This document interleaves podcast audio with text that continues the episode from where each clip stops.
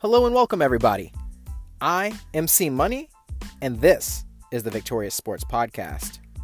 And today, we're going to be going over the post Hell in the Cell edition of Monday Night Raw.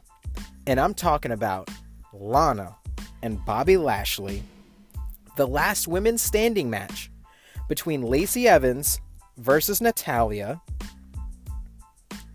Robert Roode and Dolph Ziggler versus the Viking Raiders, the two on one handicap match between the returning Singh brothers versus Aleister Black, the OC versus the Lucha House Party,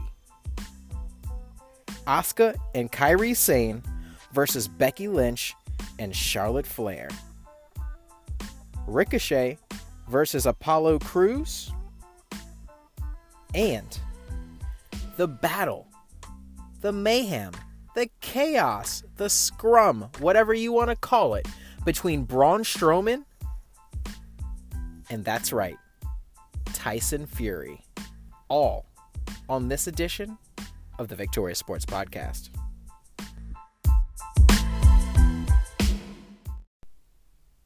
So let's get right into it. Monday Night Raw from Baker's Bakerfield, California, has started off with a doozy. You have Randy Orton and King Baron Corbin jumping Rusev in the ring. And what happens is there's a scrum going on and they're battling back and forth. And then Randy Orton and Corbin roll out of the ring, walk to the top of the ramp, and then you have this vignette of Bobby Lashley and Lana while Rusev is in the ring. And Bobby Lashley's talking about how he's going to have a good time tonight. And he's not going to have a good time alone. He's going to have a good time with, that's right, Rusev's wife, the ravishing Russian, Lana. Now, personally, I don't know where they're going with this. I don't know what's happening. If this is something that has to do with Total Divas, and maybe they're um, starting something uh, that's continuing from Total Divas, and they're working with a storyline from that. I don't know what picture they're putting Rusev in with this, but to be totally honest, I don't know where they're going. But maybe this is their way of bringing Rusev back. They're going to turn him heel or babyface.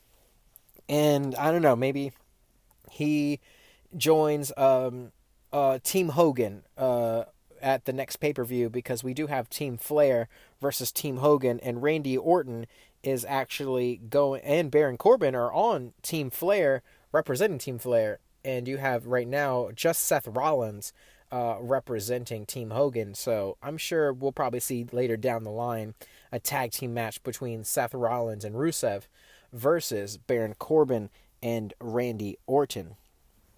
Me personally, and I honestly think match of the night went to the last women's standing match between Lacey Evans and Natalya. Um, Natalya gets back up after a nine count uh, as Evan continues tossing her into the set. Evans goes for a suplex off the stage, but's blocked.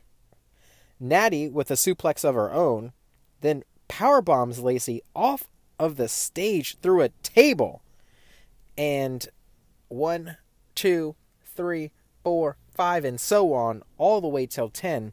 Your winner, Natalya. Now, I don't know. Uh, after the match, Natty stands on top of the announce table and poses as her music hits, but I don't know what this means for Natty. Does this mean that she's next up against the man, Becky Lynch? Is she next up against Charlotte Flair? Natty's kind of in this in between stage where she's one of the top tier women, but yet at the same time, she constantly keeps taking L's to Sasha and Charlotte and Becky and Bayley. What does this mean for Lacey? Yes, Lacey can contend with Sasha, Becky, Bayley, and Charlotte, but yet she's not quite good enough to go ahead and beat them. I don't know where they're going with with with uh, Lacey. I think Lacey would be a good champion to have and have Becky chase Lacey all the way up until through WrestleMania, but that's just your boy's prediction. Um, after that, we have Robert Roode and Dolph Ziggler versus the Viking Raiders, and um, the champs hit a, a big spinebuster zigzag combo to the Viking Raiders. Ziggler knocks Ivar off the apron. Roode covers Eric, but he still kicks out at two. Roode can't believe it. Roode calls for the glorious DDT as he waits for Eric to get up. More back and forth. The Raiders hit the double team Viking experience all on Ziggler for the pin and the win for a non title match. Your winners, the Viking Raiders. Now, this tells me that the Viking Raiders are up next. And I don't care if they're getting drafted to Raw, if they're getting drafted to SmackDown, if they get sent back to NXT. The Viking Raiders are your number one contenders for any tag team championship. It doesn't matter to me. But these guys, they need to be holding gold. And I'd suggest sooner rather than later. Following that, we have the two on one handicap match the Singh brothers versus Aleister Black, the returning Singh brothers, who had these super sweet outfits on. To me, and what they reminded me of was kind of like um like like the Heart Foundation, uh, where one of them had this cool vest with like this black and pink on, and uh, it kind of looked like the British Bulldogs vest. And then you had um, you had one of the brothers with like he kind of looked like the way the young bucks dress with those tights with the uh uh the frazzly um uh at, at the bottom of the boots which looked pretty cool. Uh i think the they came looking good the Singh brothers but um they uh, they met their demise in uh, in Aleister Black. Black turns around and delivers a big black mass to drop one of the Singh brothers. Sunil charges to fight back, uh, but Black applies a new submission and quickly gets the easy win. So, uh, Aleister has been asking anyone to accept his challenge, and a few people and now teams have even accepted his challenge. So I wonder what this all means for Aleister Black. Are they waiting for a champion to challenge him? Because I don't see that happening. I don't see someone like Shinsuke Nakamura uh, or AJ Styles challenging him for no reason. I feel like he would have to challenge them if it's for a title. So I'm, I'm really interested to see where this leads for Aleister. Next up, we have the Lucha House Party versus the OC. Kalisto unloads on AJ and hits a hurricanrana. Kalisto with a springboard kick to AJ. Kalisto spikes AJ face first with another hurricanrana, which looks devastating. But AJ kicks out at two. With the help of Anderson, Metalik and Gallows get involved now. Kalisto dumps Gallows to the to the floor. AJ blocks uh, Salida del Sol. AJ counters a move and nails a kick. AJ then rocks Dorado off the apron with a forearm. AJ springboards back into the ring with a phenomenal forearm to Kalisto for the pin and the win. And yes, your winners are the OC, the original club. Now, I'm super boosted that they have uh, Anderson finally doing something. It's cool that they paired him with AJ Styles. That kind of gives us that old uh, Bullet Club feel from back in New Japan. But if I, I kind of feel like they should be like a dynasty a little bit, kind of like how the Undisputed Era is in NXT, where I think Gallows and Anderson should be holding some sort of gold along with AJ Styles. It shouldn't just be one of them representing as champion. I think after this next draft that they could be a real dominant force um, into. Uh, I think whether they go to SmackDown or if they get drafted to Raw would be pretty dope. But I don't know. Time shall shall show us what they do with that. But I think they're not going to win any gold up until uh, that draft is completed this Friday night, which is the kickoff for the draft on SmackDown on Fox. After that, we have a, a, a kind of a quick segment where they show Tyson Fury backstage with his family. He's got like 30 kids, this guy, Tyson Fury. There was a, a whole litter of kids around this man. I was like, good grief. I don't know what uh what that's looking like, but Christmas time around that house must be a wild. Next up, we have Asuka and Kairi Sane, the Kabuki Warriors, versus Becky Lynch and Charlotte Flair.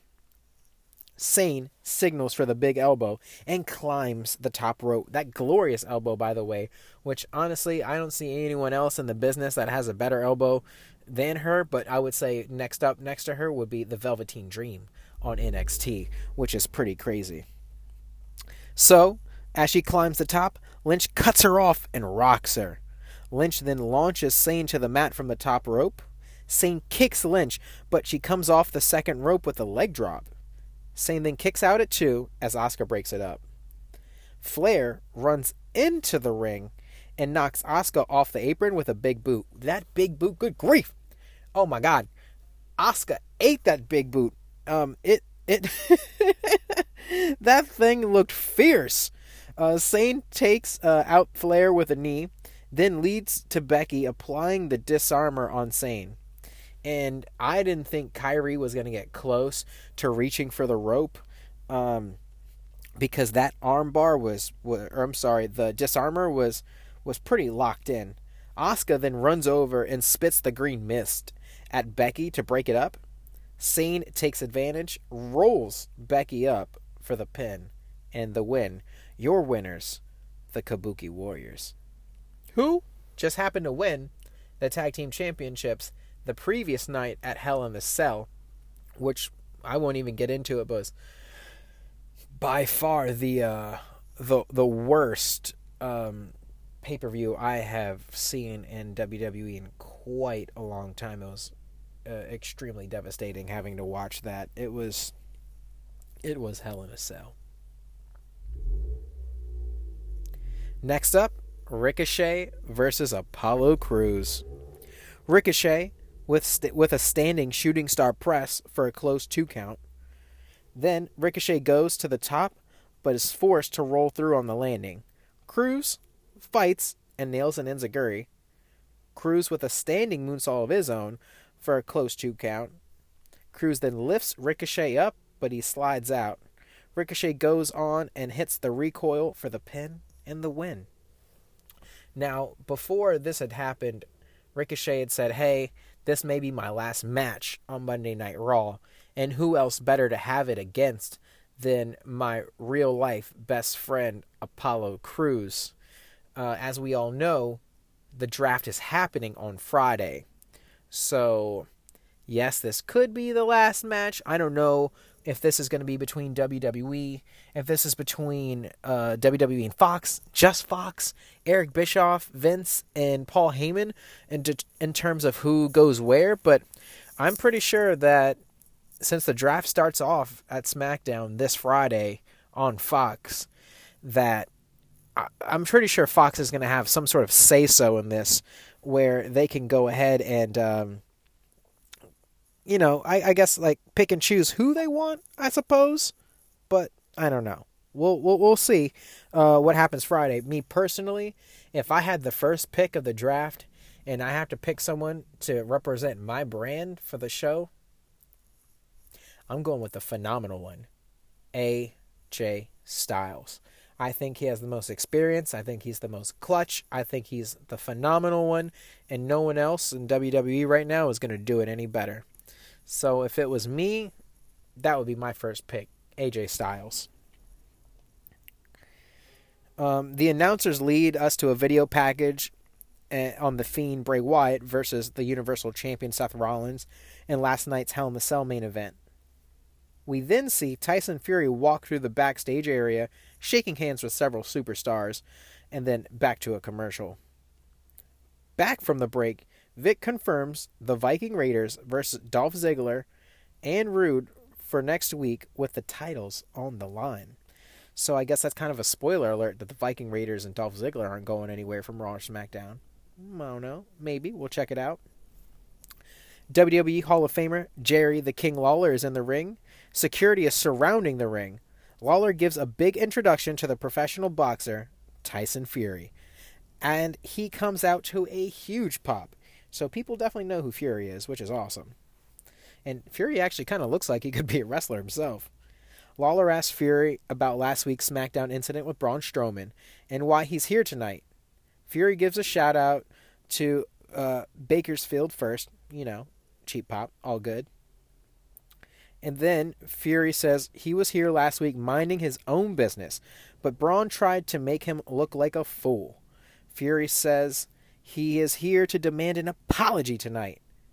Lawler goes to speak, but music interrupts and comes out. Braun Strowman. Strowman marches to the marches down to the ring and steps over the rope as he enters. The fans are chanting as uh, Braun marches down to the ring, and it was a it was a pretty big pop that uh, Braun got. And when Braun comes down, he looks bigger than Tyson, and the fans are chanting, "Get these hands! Get these hands! Get these hands!" as they stare each other down. Strowman says he was messing around with trying to have fun with Fury on SmackDown until he saw how Fury looked at him like he wanted a piece, which is why he shoved off Ziggler into him. Strowman says he was saying, Let him go. Let him go. When security pulled him off SmackDown. Strowman says the last thing Fury wants is to get in his ring because he doesn't know what Strowman is capable of. Braun says he will eat him for lunch. And then Braun and Tyson Fury get into this big scrum and they're battling back and forth and you got referees trying to hold them back. And then you got Tyson Fury punching out referees. You got Braun on the other side of the ring punching out referees in his corner. And then they start battling and tackling each other again and scrumming again. Then you have the locker room pour out and you have to have the locker room come out and try to put these guys back so that way they're not fighting each other. But they can't handle it. You got Braun battling through guys, and he's tossing them out of the way. You got Tyson Fury on the other side of the ring, and he's tossing people out of the way. It's crazy. And they're just battling back and forth, punching each other, rolling outside of the ring, jumping on each other while they're getting held back, back and forth. I don't know where this is leading to, but what I do know is this got WWE on ESPN. It got WWE on talking uh, on Fox. So a lot of people are talking about Tyson's Fury's involvement in WWE and how he showed up and got into it with Braun Strowman. I don't believe there's going to be a contest, but maybe there will be a team representing uh, Tyson Fury against Braun and his team. Maybe uh, maybe they will have like a Floyd Mayweather Big Show type match. Who knows? But I honestly think that this is going to be huge for WWE and huge for Braun because Braun got some notoriety and I don't think he's the type of person that necessarily needs a title because of the reaction that he gets from the fans, but it's pretty cool that he gets to be the one that has this um, a one-off. Hopefully, it's not a one-off with uh, this interaction with Tyson Fury, the heavyweight boxing champion of the world, the Gypsy King. Okay, the Gypsy King. So where this leads Braun, where this leads Tyson's uh, Tyson Fury, you got to pay attention to Monday Night Raw next week because it's going to be a hot show. I don't know where they're gonna um they're gonna have Braun in the show, but I'm sure he's gonna start the show coming off talking about what happened last week. Will Braun get suspended for punching referees? Who knows? Will he get fined? Maybe, but we shall see next week. Well, y'all, I thank y'all for listening. I thank y'all for watching and I thank y'all for commenting.